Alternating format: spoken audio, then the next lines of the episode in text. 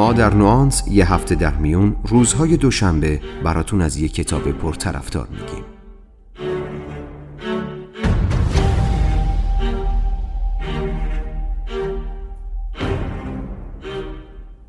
نوانس.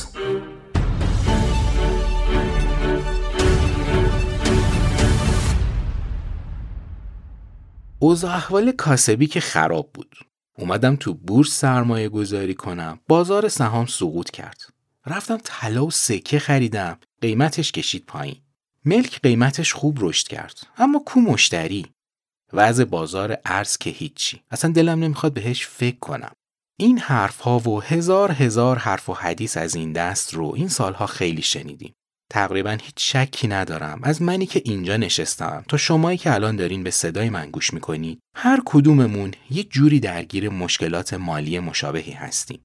بخش زیادی از این مشکلات برمیگرده به ساختارها، قوانین و شرایط نامناسب کلان در حوزه اقتصاد که خیلی از اونها از هیته کنترل ما خارجه.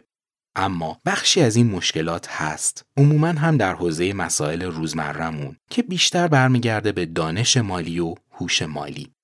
هوش مالی بحث جذابی بود که اولین بار احتمالا به وسیله رابرت کیوساکی به حوزه دانش عمومی وارد شد. هوش مالی از دید روانشناسی به تصمیمهای مالی افراد نگاه می‌کنه و ایده هایی رو در اختیارشون قرار میده تا بتونن تصمیمات منعطفتر و اقلایی تری بگیرن. اگه دوست دارید با این هیته بیشتر آشنا بشین و بدونید از زمان نوشته شدن کتاب پدر پولدار پدر بی پول تا امروز چه تغییراتی در این زمینه ایجاد شده تو این اپیزود همراه من باشین تا براتون از هوش مالی بگم.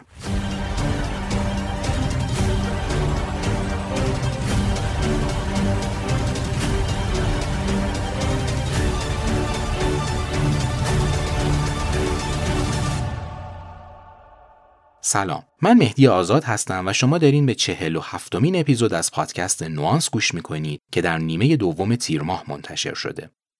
تو این اپیزود می‌خوام براتون از حراس بگم. حراسی عمیق و البته کاملا بجا که هیچ چیز نمی‌تونه اون رو به طور کامل از زندگی ما محو کنه. حراسی که تقریبا از بد و تکامل همراه ما و احتمالا سایر موجودات هم بوده.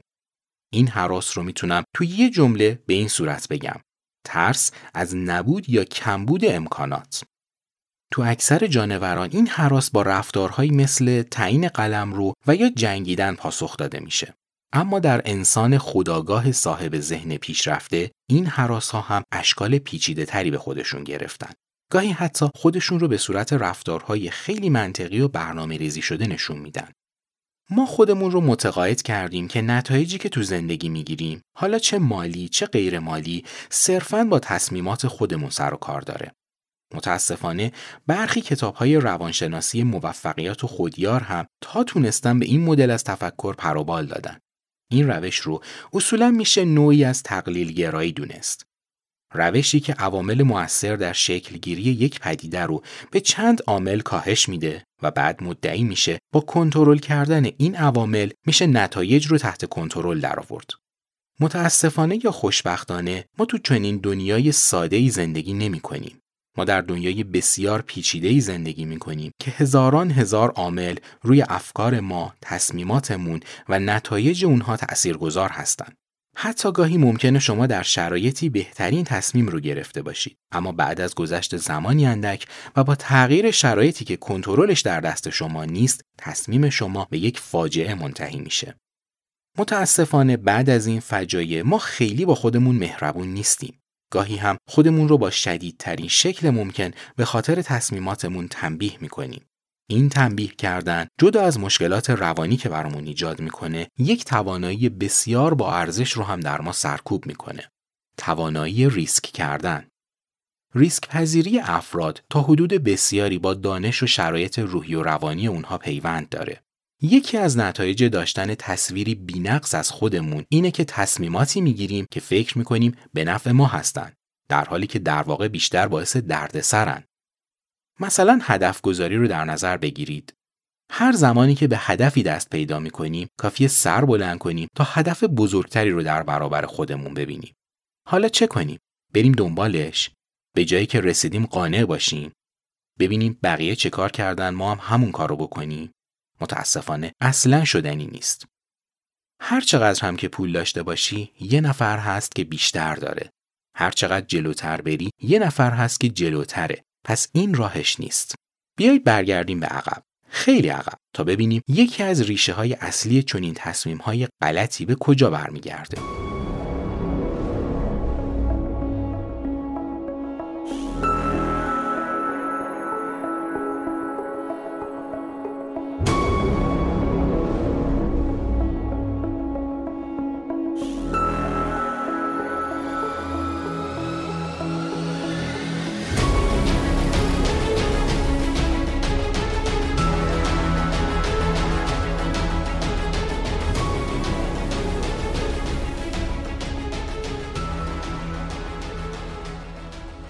تو بحث هوش مالی دو تا موضوع کاملا از هم تفکیک میشه. یک، به دست آوردن پول، دو، نگهداری از پول. از اولین اشتباهات ما اینه که این دو موضوع رو با هم خلط می‌کنیم. ما مبلغی سرمایه به دست میاریم. بعد نگاه می‌کنیم می‌بینیم یه نفر سرمایه بیشتری نسبت به ما داره. تصمیم می‌گیریم به سرعت این فاصله رو پر کنیم و اشتباهات از همینجا شروع میشه. ما شروع می‌کنیم به ریسک کردن روی پولی که داریم در حالی که افراد موفق به عکس روی روش های به دست آوردن پول ریسک می‌کنن. به دست آوردن پول به ریسک پذیری نیاز داره و نگهداری پول به کمی تواضع و کمی خصاست. بذارید یه مثال ملموستر براتون بزنم که احتمالا خیلی براتون آشناست. قیمت طلا به سرعت افزایشی میشه و خیلی ها که تا حالا تو زندگیشون خرید و فروش طلا نداشتن با اضطراب زیاد از پسندازشون شروع می‌کنن به خریدن طلا اون هم در اوج قیمت. بعد از چند روز بازار دچار نوسان میشه. همین افراد حالا از ترس از دست دادن سرمایه در قیمتی حتی پایینتر از قیمت خرید شروع می‌کنن به فروش طلاها. متوجه شدین چه اتفاقی افتاد؟ غلبه حراس بر منطق. گرفتن تصمیمات نادرست که بدترینشون ریسک کردن روی حفظ سرمایه بود و نتیجهش هم که خب معلومه. درست همینجاست که دانش هوش مالی می‌تونه به دادمون برسه. اولین گام در هوش مالی اینه که جلوی تصمیمات عجولانه رو می‌گیره و ریسک پذیری رو به سمت شیوه های به دست آوردن پول هدایت می‌کنه. دومین نکته حائز توجه اینه که هوش مالی به افراد کمک می‌کنه با عمق نادانیشون روبرو بشن جایی که متوجه میشیم ما فقط عوامل تأثیرگذار اندکی رو می‌تونیم تحلیل کنیم. بخش بزرگی از بازار توسط افرادی هدایت و کنترل میشه که فاصله بسیار زیادی با قدرت سرمایه و کنترل ما دارن. انعطاف پذیری و واقع بینی در این جور موارد موهبت هایی هستند که می‌تونن دست کم آسایش روانی ما رو سر جای خودشون حفظ کنن. ثروتمند بودن برای خیلی ها آرزوه. برای کی نیست؟ داشتن پول یعنی داشتن حق انتخاب بیشتر در سبک زندگی یا خرید چیزهایی که هر کسی نمی‌تونه به دستشون بیاره. اما داشتن پول الزامن به معنای ثروتمند بودن نیست. داشتن پول می‌تونه به معنای داشتن امکان خرید خیلی چیزها باشه. اما افراد ثروتمند معمولا اینطوری زندگی نمی‌کنن. ثروتمند بودن بیشتر از هر چیز یه وضعیت روانیه. بذارین دوباره یه مثال براتون بزنم. شما مبلغ زیادی پول پس انداز کردین. مبلغی که می‌تونه به راحتی جوابگوی دو سال از زندگی شما باشه. پس از کارتون استعفا میدین تا آرزوهاتون رو دنبال کنید. دو سال به خودتون فرصت میدین و می‌دونین در این دو سال مشکلی هم نخواهید داشت. از طرفی هم می‌دونین اگه پسندازتون صفر بشه ضرر نکردین. فقط برگشتین سر جای اول. اما بود روانی داستان انقدر هم ساده نیست. به تدریج استرس ها و نگرانی ها شروع میشه. حتی ممکنه کم کم احساس پوچی و افسردگی کنید و این تازه اول داستانه. شاید از نظر منطق عددی در حال حاضر در حال ضرر دادن نباشین اما ذهن شما به خصوص در حوزه ناخودآگاه اینطوری فکر نمی‌کنه. بعد از یه مدت احتمالا دیگه از مرخصی دو سالتون احساس لذت که نمی‌برید هیچ استرس های روانی هم باری میشه روی دوش زندگیتون. اینجاست که احتمالا متوجه میشین ثروتمند بودن یعنی زیستن در وضعیت آرامش روانی و برای رسیدن به چنین وضعیتی فقط داشتن پول کفایت نمی‌کنه. یکی از چیزهایی که به افراد ثروتمند آرامش میده اینه که می‌دونن بازار مثل اقیانوسیه که ممکنه یه ساعت آروم و یه ساعت بعد طوفانی و پرتلاطم بشه. هوش مالی و شناخت از بازار اعتماد به نفس کاذب رو از افراد می‌گیره و اونها رو متوجه این موضوع می‌کنه که هیچ وقت نمی‌تونن روی عوامل تاثیرگذار بر قیمت کنترل داشته باشن یا حتی نمی‌تونن این عوامل رو شناسایی کنن به عکس این افراد سعی می‌کنن خودشون رو با تلاطم های بازار هماهنگ کنن و با ریسک منطقی از همین تلاطم ها هم سود قابل توجهی به دست بیارن. این وضعیت می‌تونه خیلی امیدوار کننده باشه حتی اگر چندان خوشبینانه هم نباشه. از غذا بدبینی نسبت به بازار خودش یکی از عوامل موثر در حفظ سرمایه به حساب میاد.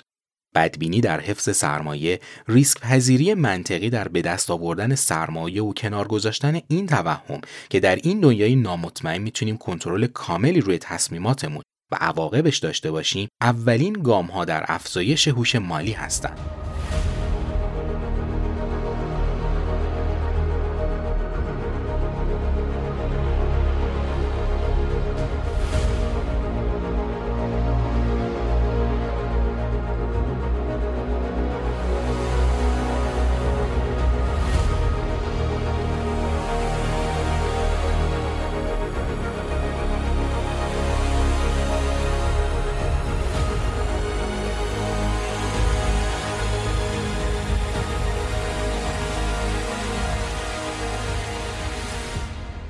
خب بد نیست چند تا نکته آرام بخش رو هم به این پایه های اصلی اضافه کنیم.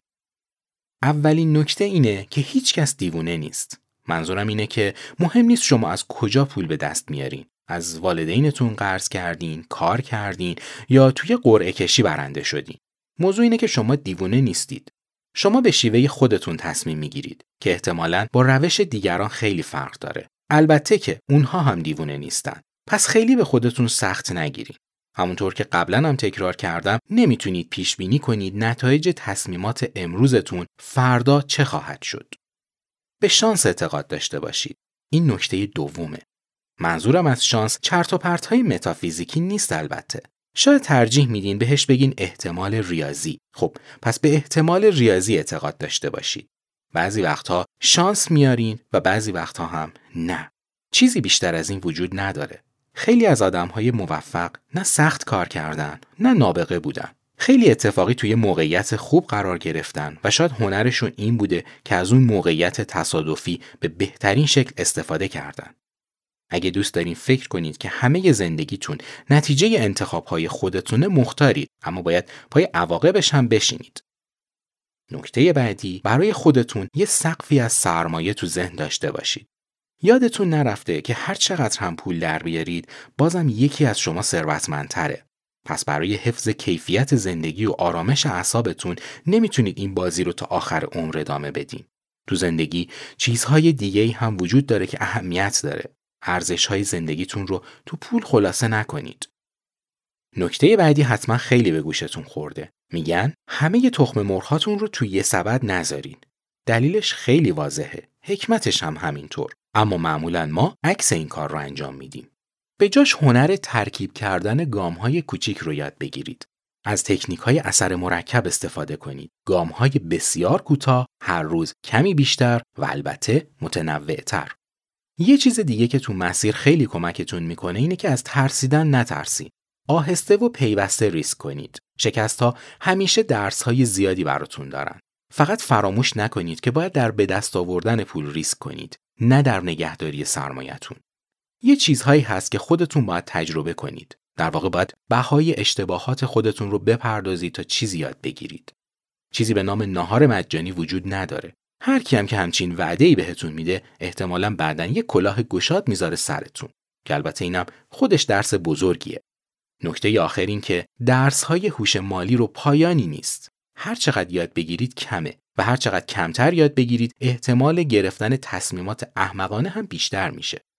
نکته آخر اینجوری به پایان می‌رسه که چون نکته های یاد گرفتنی تمومی نداره پس به خاطر ندونستن چیزی و گرفتن تصمیمات اشتباه خودتون رو سرزنش نکنید. زندگی همینه.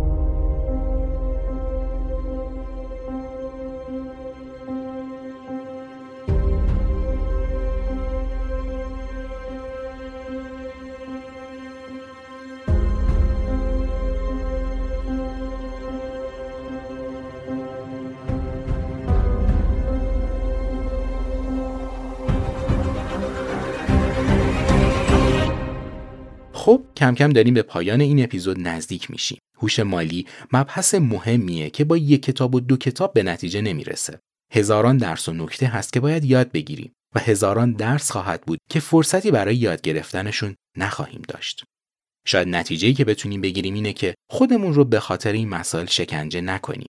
کاری نکنیم که کیفیت زندگیمون رو قربانی کمیت‌های مالی کنیم. این شاید مهمترین نکته در هوش مالی باشه که من از کتاب روانشناسی پول نوشته مورگان هاوزل یاد گرفتم. این کتاب راهنمای من در نگارش این اپیزود بود. البته مثل همیشه من سعی کردم نکات اصلی این کتاب رو براتون بگم. قاعدتا اگه دوست داشته باشید نکته های بیشتری از این کتاب یاد بگیرید باید به متن اصلی و کامل اون مراجعه کنید. کتاب روانشناسی پول در ایران با ترجمه حسام فروزان و با همت انتشارات بذر خرد منتشر شده. در پایان امیدوارم از مطالعه اون و شنیدن این اپیزود ما نهایت لذت و استفاده رو ببرید. تا دو هفته بعد و یه اپیزود دیگه روز و روزگارتون خوش.